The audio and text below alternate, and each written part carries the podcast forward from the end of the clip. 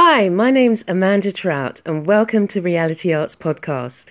Each week I will bring you a different insight and inspiration about art, creativity and arts in health. Join me as we step out of our comfort zones, unwrap those hidden gems and move forward in our creative purpose.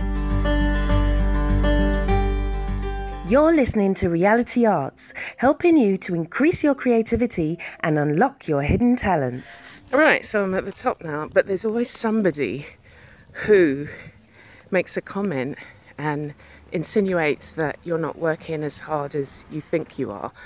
So there's this character that I see sometimes coming up the hill, and it's like, well, I see you going down and I see you coming up and you're, you know, moving slow. And it's just like, I'm in my second hour and you don't know where I've been. And that's the thing that you've got to remember. People will cast judgment, make a comment on what you're doing, but they don't see the work that you're putting in. They don't see the difference that you're making for yourself. You're not doing it for anybody else. You're doing it for yourself.